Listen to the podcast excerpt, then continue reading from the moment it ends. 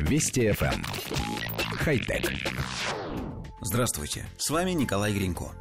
Сразу же после начала пандемии коронавирусной инфекции климатологи составили карты ее очагов, соотнесенные с климатическими условиями разных стран – Поначалу казалось, что вирус больше всего распространялся в регионах с холодным климатом, а в жарких странах эпидемиологическая картина выглядела более позитивной. Однако ученые в последнее время утверждают, что все не так просто. Исследователи из Университета Торонто опубликовали статью, из которой следует, что жара не оказывает большого влияния на вирус. Для анализа были собраны данные по странам, в которых эпидемия на тот момент находилась на среднестатистическом уровне развития. Например, не учитывался Китай, поскольку там распространение болезни пошло на спад, а также Италия, где наблюдался взрывной рост количества зараженных.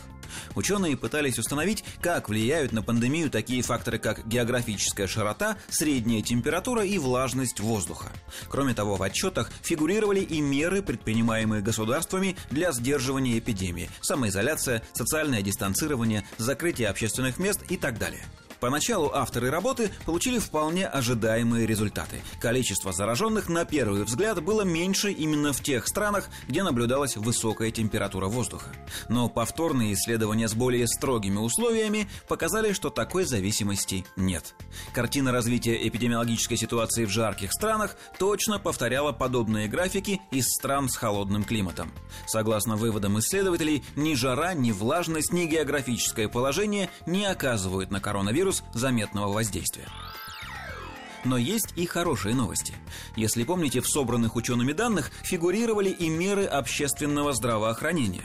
Так вот, согласно тем же исследованиям, они отлично работают, и чем больше подобных мер предпринято, тем лучше показатели. Темпы роста числа заболевших могут серьезно отличаться даже в двух соседних провинциях, в одной из которых, например, закрыли школы, а в другой нет – Отсутствие или наличие даже какой-то одной меры защиты оказывает на эпидемию самое прямое и весьма существенное воздействие. Судя по всему, на избавление от пандемии в результате прихода жаркого лета надеяться не приходится. Но уменьшение количества прямых контактов, соблюдение социальной дистанции, карантинные меры – все это действительно эффективно в борьбе с распространением вируса. Вывод из всего этого простой. Человечество обязательно победит эпидемию, но срок, через который это произойдет, зависит только от нас. Вести FM. Эм. Хай-тек.